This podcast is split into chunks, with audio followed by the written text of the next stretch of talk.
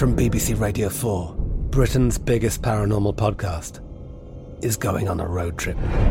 I thought in that moment, oh my God, we've summoned something from this board. This is Uncanny USA. He says, Somebody's in the house, and I screamed. Listen to Uncanny USA wherever you get your BBC podcasts, if you dare.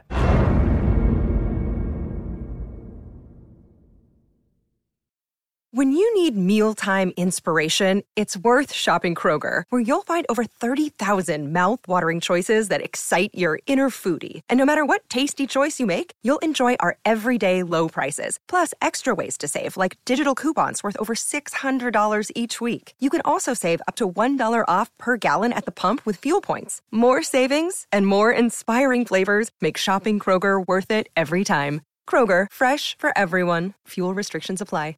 I'm Jack Armstrong. He's Joe Getty. We're the Armstrong and Getty Show. We cover the stories the mainstream media ignores. Stories that are important to your life and important to the world. The election, of course. The many trials of Donald Trump. Couple of wars. Gender bending madness. Why are kids looking at so much social media?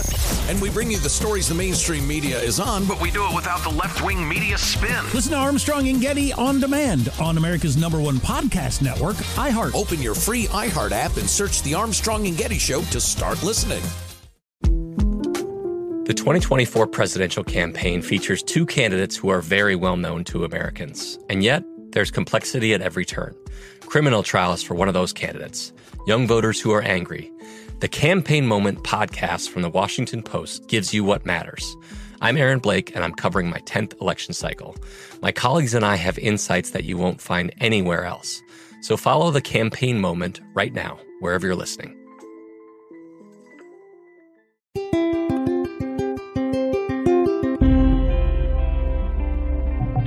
On this episode of Newt's World, the advancements in technology in just the last 20 years are astonishing. We went from football sized mobile phones in the early 1990s to the Apple iPhone 14 and the Samsung Galaxy Z Fold 4, both supercomputers, in our pockets. But what impact have smartphones and social media had on society? We're struggling with record rates of depression, loneliness, anxiety, overdoses, and suicide. And while the COVID pandemic exacerbated the crisis, we were at record levels of psychiatric distress before the pandemic. Our guest today is here to discuss the impact of our tech obsession and social media, especially on teenagers and young adults. I'm really pleased to welcome Dr. Nicholas Kardaras. He is the best selling author of Glow Kids, and he's here to talk about his new book, Digital Madness how social media is driving our mental health crisis, and how to restore our sanity.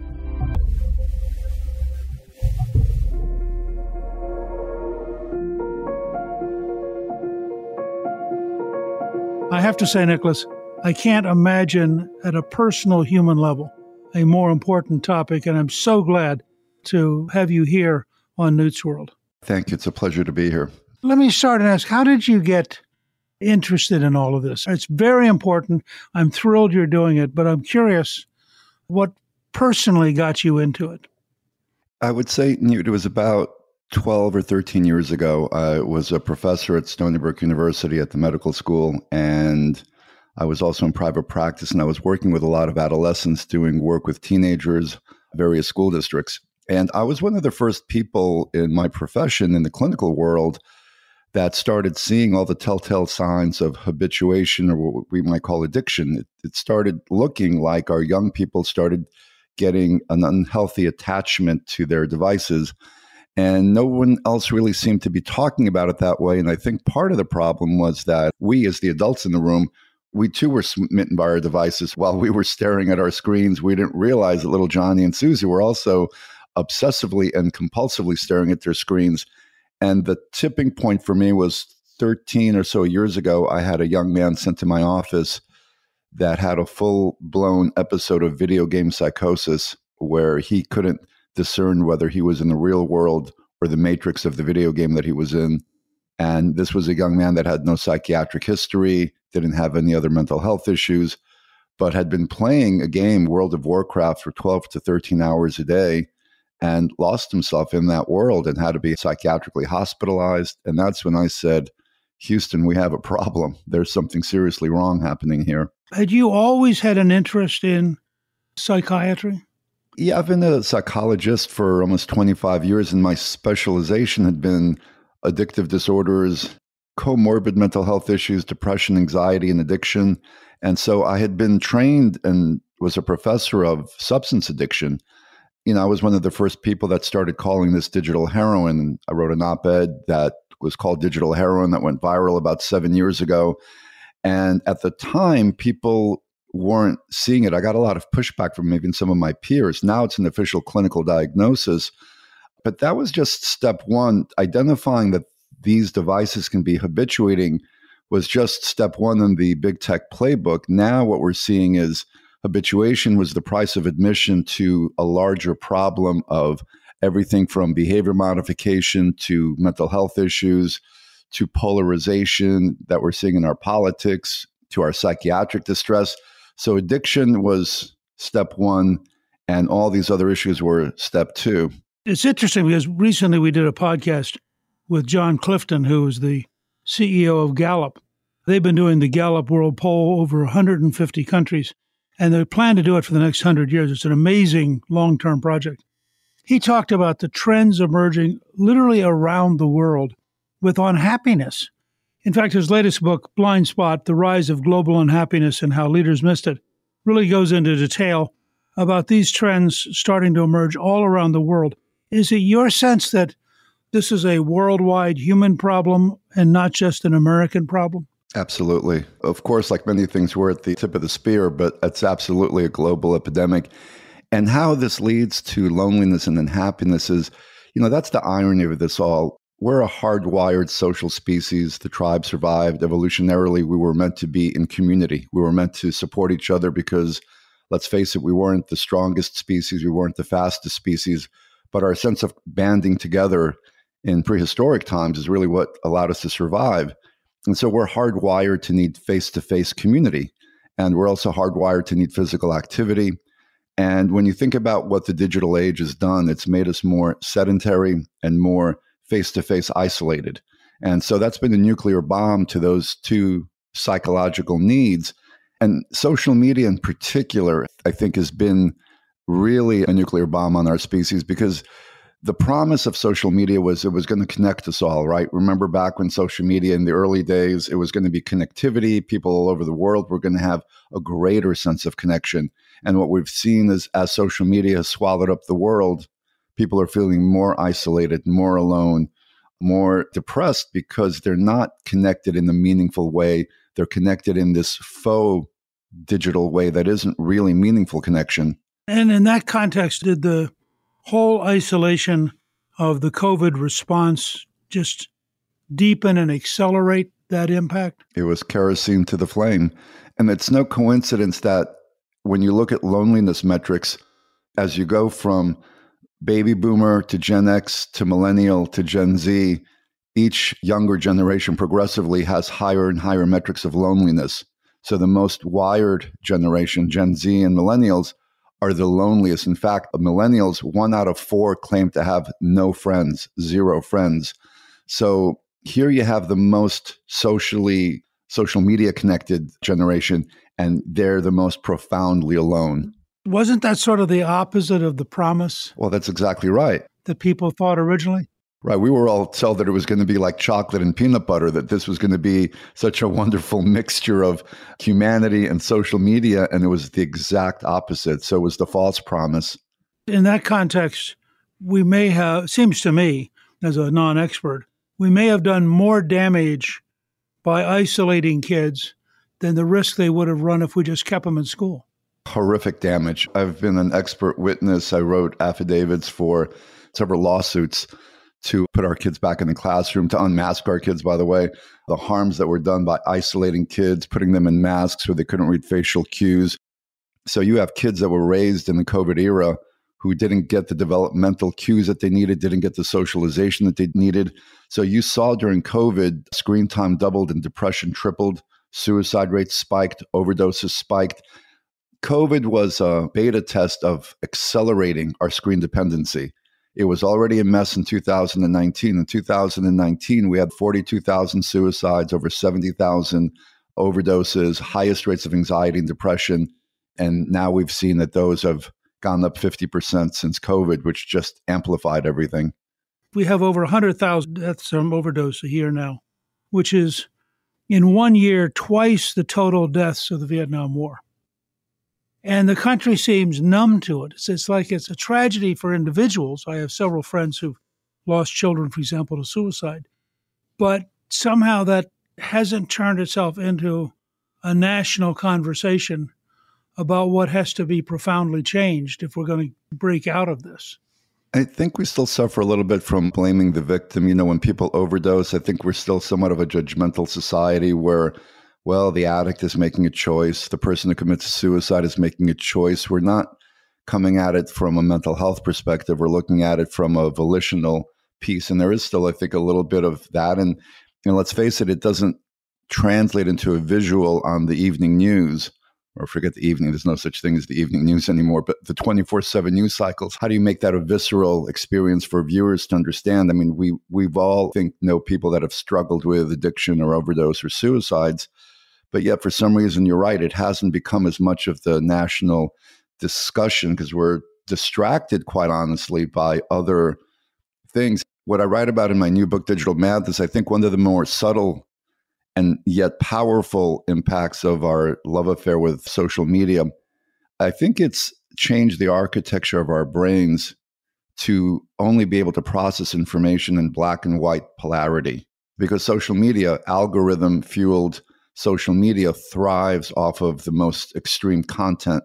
Nuanced debate or discussion doesn't resonate, doesn't get views and likes on social media. So the social media organism thrives off of what we call an extremification loop.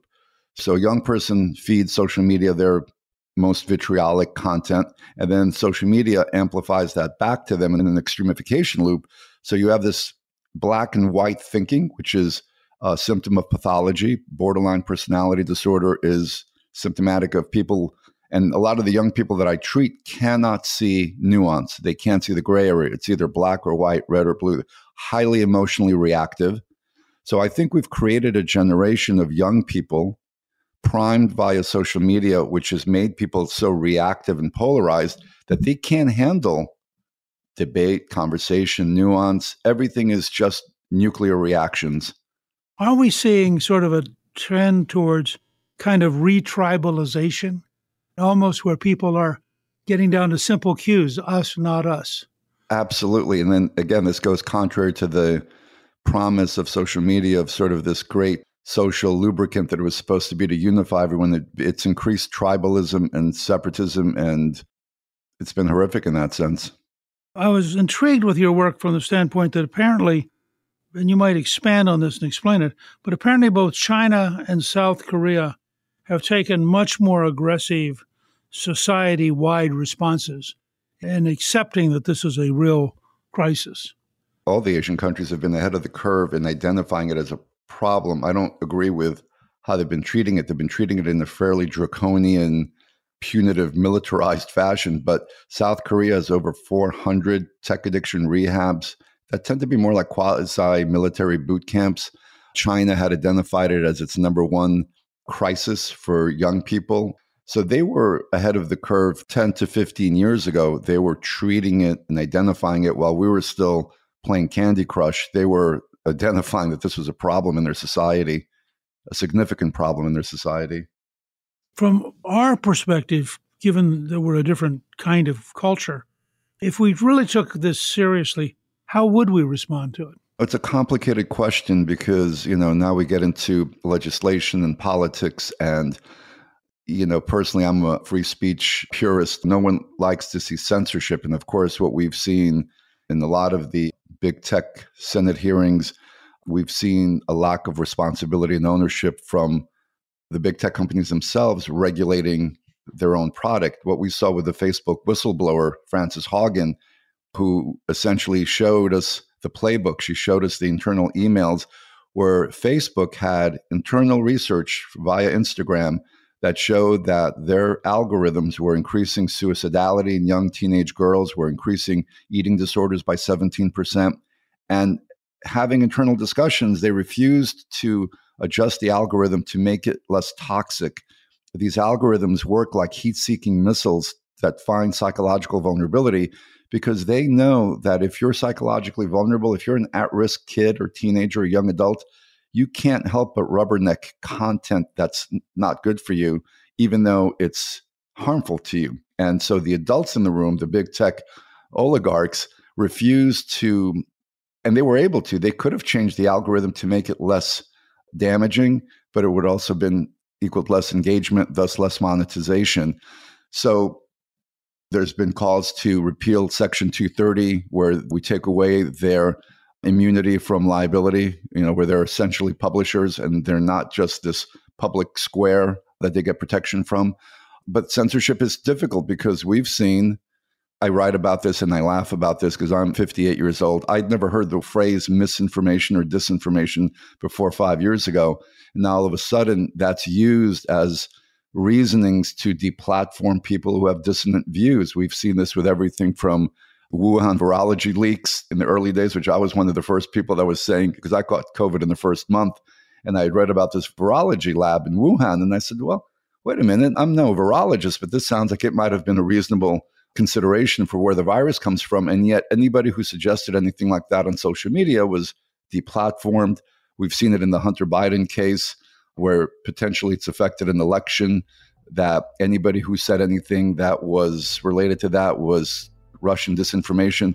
So I worry that if we empower big tech to be censors, who's censoring the censors? Who's going to be, is there going to be a version of the FCC to oversee them? Because I don't think they've shown to be good stewards of monitoring their own platforms.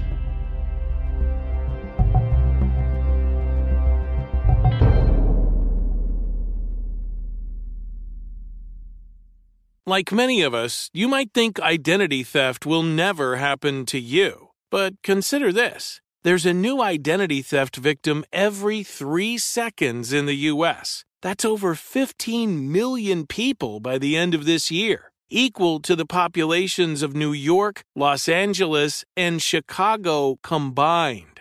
Even worse, identity theft victims often don't even know they're victims. That's why Lifelock Identity Theft Protection alerts you to identity threats, even the ones that don't show up on a credit report, like data breaches, fraudulent bank transactions, loan and credit card applications, and crimes committed in your name. If your identity is stolen, your own dedicated Lifelock US based restoration specialist will work to fix it.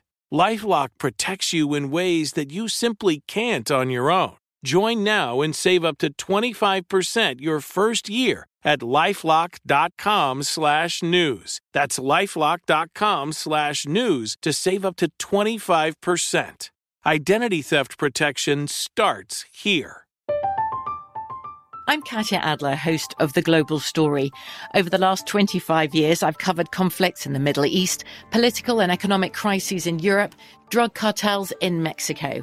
Now I'm covering the stories behind the news all over the world in conversation with those who break it. Join me Monday to Friday to find out what's happening, why, and what it all means. Follow The Global Story from the BBC wherever you listen to podcasts. I'm Jack Armstrong. He's Joe Getty. We're the Armstrong and Getty Show. We cover the stories the mainstream media ignores. Stories that are important to your life and important to the world. The election, of course. The many trials of Donald Trump. Couple of wars. Gender bending madness. Why are kids looking at so much social media? And we bring you the stories the mainstream media is on, but we do it without the left wing media spin. Listen to Armstrong and Getty on demand on America's number one podcast network, iHeart. Open your free iHeart app and search The Armstrong and Getty Show to start listening. The Big Take from Bloomberg News brings you what's shaping the world's economies with the smartest and best informed business reporters around the world. Western nations like the US and Europe. Mexico will likely have its first female president. And then you have China. And help you understand what's happening, what it means, and why it matters. He'll get his yo yos to Europe in time. But the longer this drags on, the more worry he's getting. They knew that they needed to do this as fast as they possibly could to get a drug on the market as fast as they could. I'm David Gura. I'm Sarah Holder. I'm Saleha Mohsin. We cover the stories behind what's moving money and markets. Basically, everyone was expecting, if not a calamity, certainly a recession. But the problem is that that paperwork, as our reporting showed, is fake. As someone who's covering the market, I'm often very worried about an imminent collapse. So I'm thinking about it quite often. Listen to the big take on the iHeartRadio app, Apple Podcasts, or wherever you get your podcasts.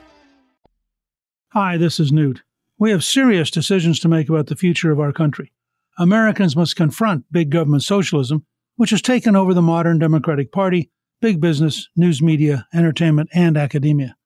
My new best selling book, Defeating Big Government Socialism Saving America's Future, offers strategies and insights for everyday citizens to save America's future and ensure it remains the greatest nation on earth. Here's a special offer for my podcast listeners.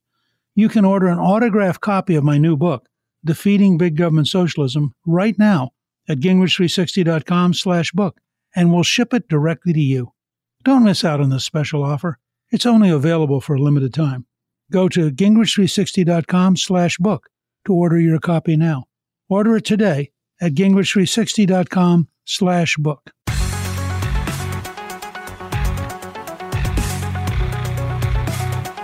You look at a distinction between the impact of social media in a direct sense, you and I communicating, and the emergence of these extraordinarily vivid games that you can immerse yourself in and that give you all sorts of cueing signals that may or may not be healthy? I mean, if you looked at the impact of gaming as distinct from the internet itself, if we look at the internet as sort of a spectrum, of platforms, or like we would, let's say, if we were looking at any kind of addictive substances, at one end of the spectrum, you might have crack cocaine, and at the other end, you might have cannabis. So at the internet, if you viewed it as a spectrum of harms, obviously Skyping with grandma is at the potentially beneficial end of the internet spectrum, but immersive, hyper realistic, hyper arousing, designed to be addicting video games are at the crack cocaine end of the spectrum. And so what we have is many young people, and I've worked with over 2,000 young people. We have a generational crisis of emptiness. We have young people who have at a loss for meaning and purpose in their lives. And if they enter these gaming platforms, they find built-in meaning because there's a mission, there's a goal. You know, sometimes there's camaraderie because they're playing on these team platforms. And it's the ultimate escapism, but it's not real. So essentially, if you have a person who doesn't love their life, if you feel disempowered or despondent, you're not a good student, you don't feel you have economic opportunities in your life, the old fashioned escape used to be drugs and alcohol. But drugs and alcohol took money and effort and certain things to procure. Now we have push button escapism into much more effective forms of escape. Drugs and alcohol were just numbing agents. Now, these immersive realities are alternate realities where you can live out a world that's meaningful for you because your real life isn't. So, in that context, does that tend to affect males more than females? So, gaming, there's definitely, Mr. Speaker, a gender divide. Males are much more impacted by gaming because of their adrenaline seeking tendencies. You know, I think in this platform, you and I can talk about there are gender differences and there are men and women. And we're, by the way, that's part of the blurring the lines of part of the pronoun and gender dysphoria issues that are going on, I believe are social contagions, but that's part of this conversation as well. And then you have young women more disproportionately impacted by social media. So young men gaming, young women social media because of their tendencies for community and proclivity towards connecting with other women and also their sense of body image and needing that sort of validation there, there is definitely a gender divide in the impacts. There's also a very substantial decline in male engagement in life at large in that the gaming gives them a way to opt out and feel pretty good about themselves while in fact not learning how to participate whether it's in earning a living or whatever but they're able to sit in that room and feel like they're really engaged in life, even if the life they're engaged in is entirely digital. I've worked with 35 to 40 year old adolescents, essentially adolescents, sitting in mom and dad's basement with their backwards baseball cap, stuck in that pre manhood stage because you're right, their adulthood has been stunted. And they've been pursuing this escapist behavior. So they never developed the resilience, the skill set, the critical thinking, the intellect, and the stick to itivism because they've been doing this digital masturbation, for lack of a better way of saying it, which has now stunted their adulthood. And so we have these prepubescent 40 year olds and 35 year olds and 25 year olds and failure to launch 25 year olds. A large number of the clients that I treat in my clinics are college aged men who did okay through high school because their parents were helicopter parents who essentially enabled them through high school. And the moment they went off to college and were unsupervised, were stuck in their dorm room playing games, smoking too much pot, and wound up back in mom and dad's basement within a semester. And that species is growing exponentially. You know, you look at the TikTok Tourette's syndrome epidemic. You know, fascinatingly, there was a twitching epidemic in Leroy, New York in 2012. And all of these girls began twitching. And it became sort of a national study of whether this was the beginning of something. And then after a few weeks, they quit twitching. It's kind of amazing. But it was very temporarily there as just a collective sort of group behavior, almost a group psychosis. I have to confess, I haven't done TikTok, so I'm sort of ignorant about this, but could you talk just a little bit about the TikTok Tourette's syndrome epidemic? Right. And it's interesting. I'd not heard of the upstate New York. I went to college upstate New York, and I'd not heard of that. But, you know, there was the infamous dancing plague of 1518, where a young woman started just dancing in the town square. And within four weeks, 400 people were feverishly dancing to the point of exhaustion. And it looked like a group, well, what we call a social contagion. It was a social contagion that seemed to have really manic effects. So we know that social contagions have existed throughout human history.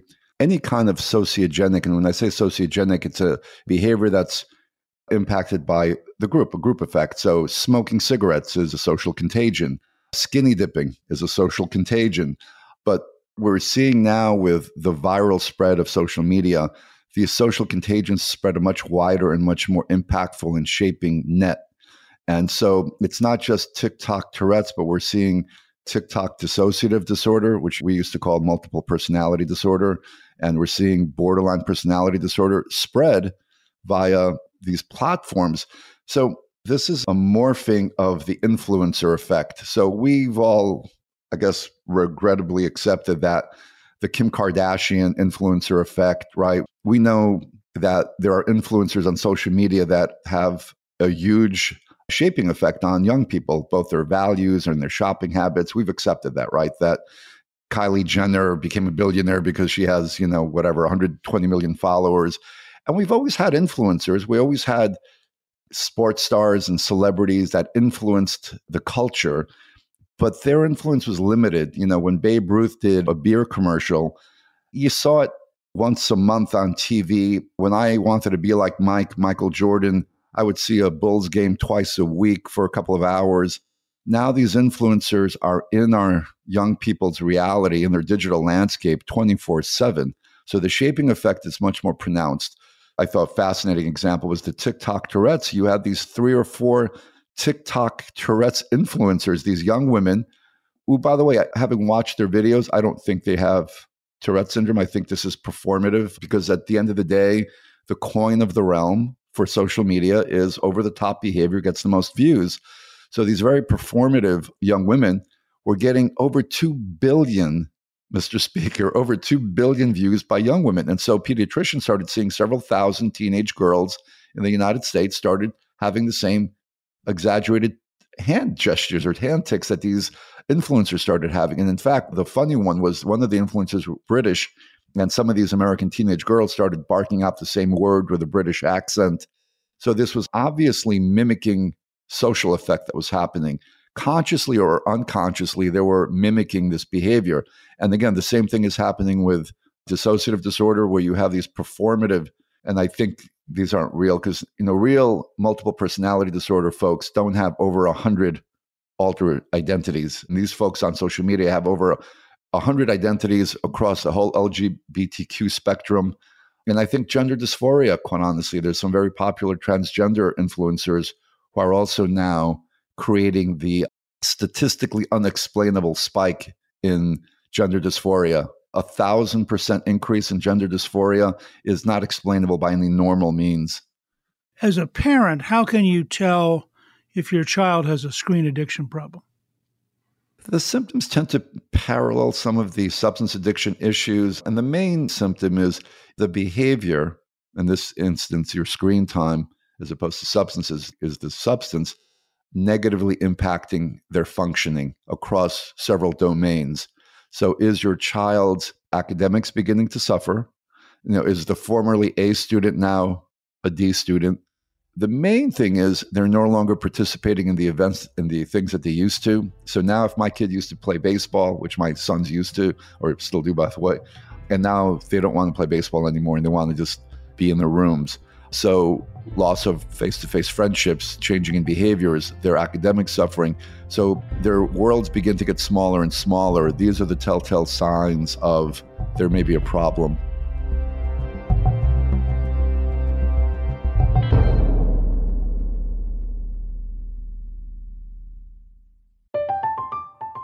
I'm Katya Adler, host of The Global Story. Over the last 25 years, I've covered conflicts in the Middle East, political and economic crises in Europe, drug cartels in Mexico. Now I'm covering the stories behind the news all over the world in conversation with those who break it. Join me Monday to Friday to find out what's happening, why, and what it all means. Follow The Global Story from the BBC wherever you listen to podcasts. I'm Jack Armstrong. He's Joe Getty. We're the Armstrong and Getty Show. We cover the stories the mainstream media ignores. Stories that are important to your life and important to the world. The election, of course. The many trials of Donald Trump. Couple of wars. Gender bending madness. Why are kids looking at so much social media? And we bring you the stories the mainstream media is on, but we do it without the left wing media spin. Listen to Armstrong and Getty on demand on America's number one podcast network, iHeart. Open your free iHeart app and search The Armstrong and Getty Show to start listening.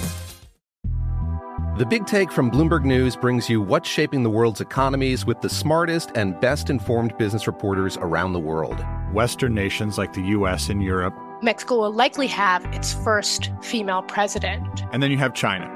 And help you understand what's happening, what it means, and why it matters. He'll get his yo yos to Europe in time. But the longer this drags on, the more worry he's getting. They knew that they needed to do this as fast as they possibly could to get a drug on the market as fast as they could. I'm David Gura. I'm Sarah Holder. I'm Saleha Mohsin. We cover the stories behind what's moving money and markets.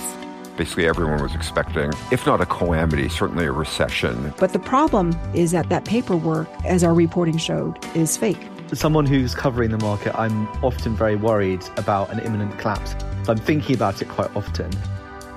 Listen to the big take on the iHeartRadio app, Apple Podcasts, or wherever you get your podcasts. The 2024 presidential campaign features two candidates who are very well known to Americans. And yet, there's complexity at every turn. Criminal trials for one of those candidates, young voters who are angry. The Campaign Moment podcast from the Washington Post gives you what matters. I'm Aaron Blake, and I'm covering my 10th election cycle. My colleagues and I have insights that you won't find anywhere else. So follow the Campaign Moment right now, wherever you're listening.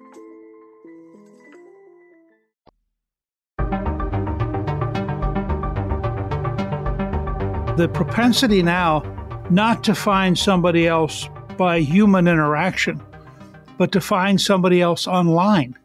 You assume the person you're getting to know is actually the person you're getting to know, but because it's all online, you really have no idea whether that's really who they really are. To what extent is this whole notion of online connectivity and online introduction radically different and filled with its own challenges?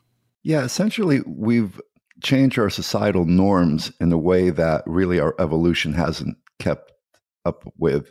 We're a slow evolving species, and there's a reason why we interact face to face. We have courtships. These were hardwired over millions of years into our psychological DNA and our biological DNA. And so now you have digital courtships, and especially developmentally, when you get to the high school or even middle school arena, you're queering what had been historical processes of traditional courtship in terms of how boys date girls or vice versa. And God forbid we are we even allowed to say boys and girls anymore. That's the whole other confusion, by the way, that's confusing so many young people is the whole pronoun thing. But that aside, so now when you're interacting via Snapchat or text or digital means, you're losing certain basic social skills. And so now you have young men who are not used to face to face interaction. And not to get too graphic here, but you also have young boys, teenagers who have been exposed to a lot of very graphic sexual content. There's a, been a big porn spike in our young people. So now you have young Johnny who's trying to have a relationship with Susie. His visual reference point is usually something pretty extreme. And so now my pediatrician friends are telling me, and I've been to a couple of conferences, medical conferences, where there's a phenomenon now called adolescent erectile dysfunction. Not to be too graphic on your podcast, Mr. Speaker, but we've never seen that before. But this is because young boys have now good luck dating the cheerleader if you have this other digital world as your experience perspective. And so it's changing things and it's changing the way our young people are dating. It's much more sexualized. It's less dating in the way that maybe some of us remember it, and it's much more objectified. And it also puts pressure on both the female and the male. Now, the male has a certain idealized expectation, which leads to the issues that I just mentioned of adolescent ED, because they're also having these unrealistic expectations of what a relationship is or a sexual relationship is. So it's really distorted the whole arena of adolescent dating, courtship in ways that are really not healthy right now. It strikes me as I look at some of my friends who have children, say, between 10 and 20, it's a much more frightening world. I would hate to be a teenager in today's world because our youth are exposed to things, have seen things that you and I in our childhoods could never have dreamed of. I have 12 year olds who have seen sexual content, violent content, deviancy that you and I couldn't even. When you and I may have snuck a Playboy back in the golden era of media, some of these kids have been exposed, and not just exposed, but a constant torrent of shaping content. Here we can have an example of even how someone can be ideologically brainwashed because I was an expert witness on a capital murder case earlier this year of a young Palm Beach County, used to be a typical normal adolescent, blonde haired, blue eyed, surfer looking kid who was a YouTube fanatic. He just used to watch YouTube videos 24 7. And because the algorithm sends the viewer what they think they're interested in, this was a politically interested young man. He was an outlier from his peers. He was a little bit of a loner. So he kind of became reclusive with YouTube. And because he was interested in politics, when he was 16, he started as a liberal progressive. And he happened to watch a video about the Holocaust. And because he watched that video, the YouTube algorithm started sending him Holocaust content, then Holocaust denying content, and he became a white supremacist within about four or five months of constant white supremacy videos. But that's not the end of the story. At a certain point, he watched a short video on YouTube about Syria and Assad, and that really intrigued him. And because he watched that video, now ISIS started sending him recruitment videos. And I was showed by the investigators some of these recruitment videos by ISIS they are so sophisticated and the production values and in multiple languages, they made ISIS seem like Shangri La, like they were about community empowerment and building wells. And if I was a lost and empty 16 year old looking for a team to join, it was attractive the way these ISIS recruitment videos looked. I could see how a lost, empty kid who's on YouTube 14 hours a day fell down that rabbit hole. But then they started sending him decapitation videos. And he committed one of the most horrific horrific murders. I was an expert witness in his insanity defense, that it was essentially an insanity defense that he was ideologically brainwashed and turned insane by his immersion in these constant videos that essentially distorted his whole perception of reality. And when I interviewed him in maximum security, it had been about nine or 10 months in because COVID had delayed his murder trial. And so he had not been online and exposed to this video content for almost a year at that point. and he landed back to a nice, sweet, gentle kid. In fact, it was so unsettling for me because when I went back and I told my wife knew that I was going to go and interview this murderous young man who committed one of the most graphically brutal crimes, I expected to meet a Manson like sociopath. And I was more unnerved that this was just a typical teenage kid.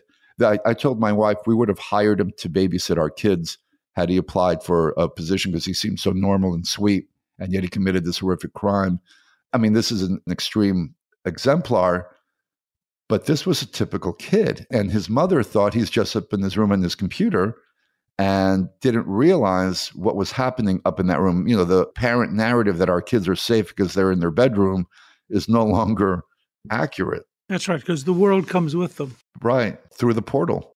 To what extent, in your judgment, has the decline in religious belief created a vacuum that these things can fill? You've said it perfectly. It's created a vacuum that's a void that's being filled by popular culture, or as I like to say, looking for love in all the wrong places, looking for meaning in all the wrong places. So, where faith used to give people their sense of mooring, tethering, a sense of connection and meaning, you've vacuumed that out. You've created the void. And now the void is being monetized and exploited by various players with either financial incentives or more nefarious incentives. And that's the issue. We have a lost, empty generation, and they're the low hanging fruit for both big tech and other hate groups.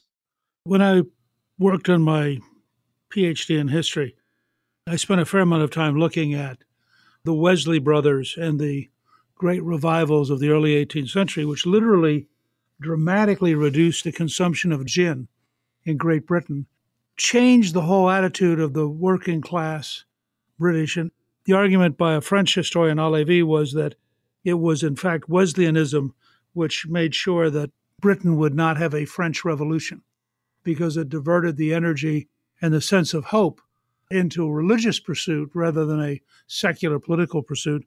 And of course, it was Wesleyanism or Methodism which led Wilberforce to lead the anti slavery movement, which changed the world.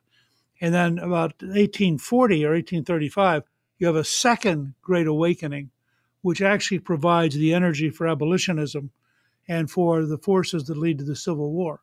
But in both cases, you have a society which is adrift and where the institutional structures of the church uh, had failed to fill the spiritual needs. And people come along, and suddenly there's a revival that literally changes the behavior of an entire two or three generations. I look at things like the fentanyl disaster and the suicide rate, which is in some ways, although it's not as great a number, but it's more frightening. I mean, to have young people have lives of such despair that death seems the only acceptable alternative.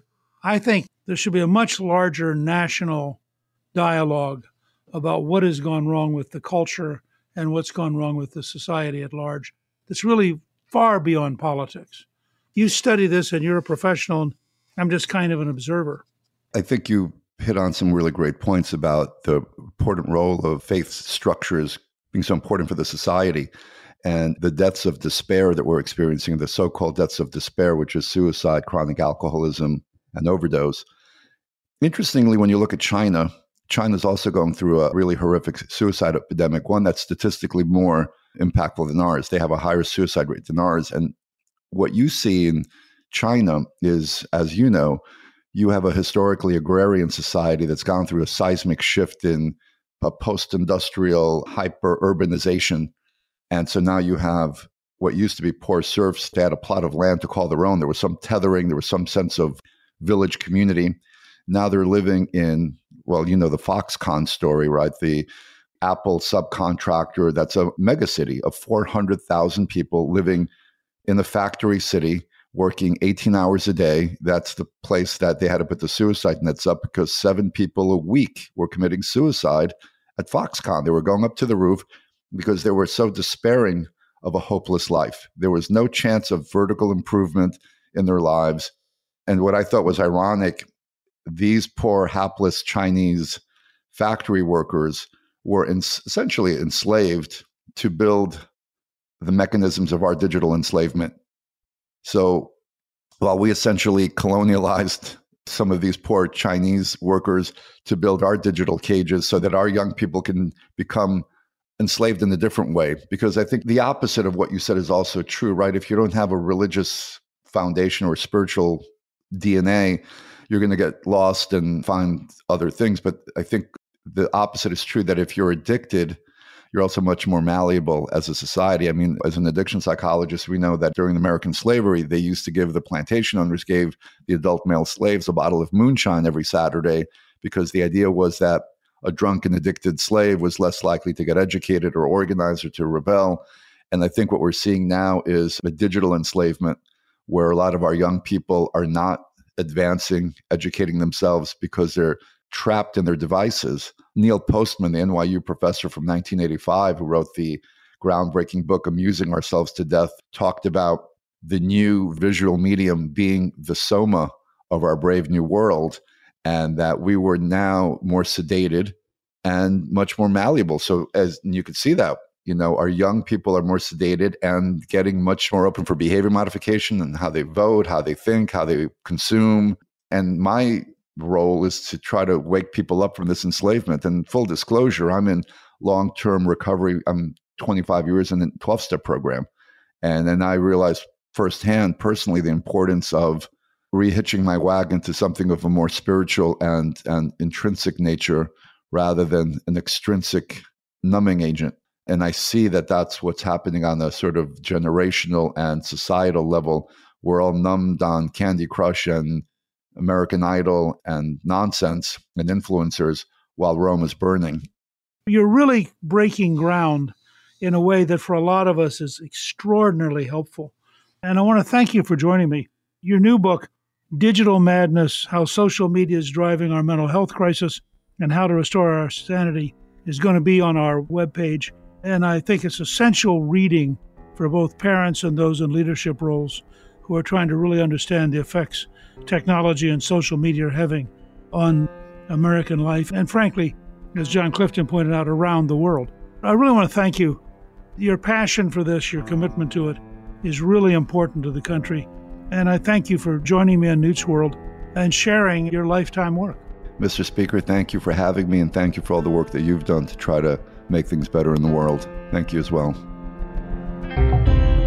Thank you to my guest, Dr. Nicholas Kardaras you can get a link to buy his new book, Digital Madness How Social Media is Driving Our Mental Health Crisis and How to Restore Our Sanity, on our show page at newtsworld.com. Newt's World is produced by Gingrich 360 and iHeartMedia. Our executive producer is Garnsey Sloan, our producer is Rebecca Howell, and our researcher is Rachel Peterson. The artwork for the show was created by Steve Pendley. Special thanks to the team at Gingrich 360. If you've been enjoying Newt's World, I hope you'll go to Apple Podcast and both rate us with five stars and give us a review so others can learn what it's all about. Right now, listeners of Newt's World can sign up for my three free weekly columns at gingrich360.com slash newsletter. I'm Newt Gingrich. This is Newt's World.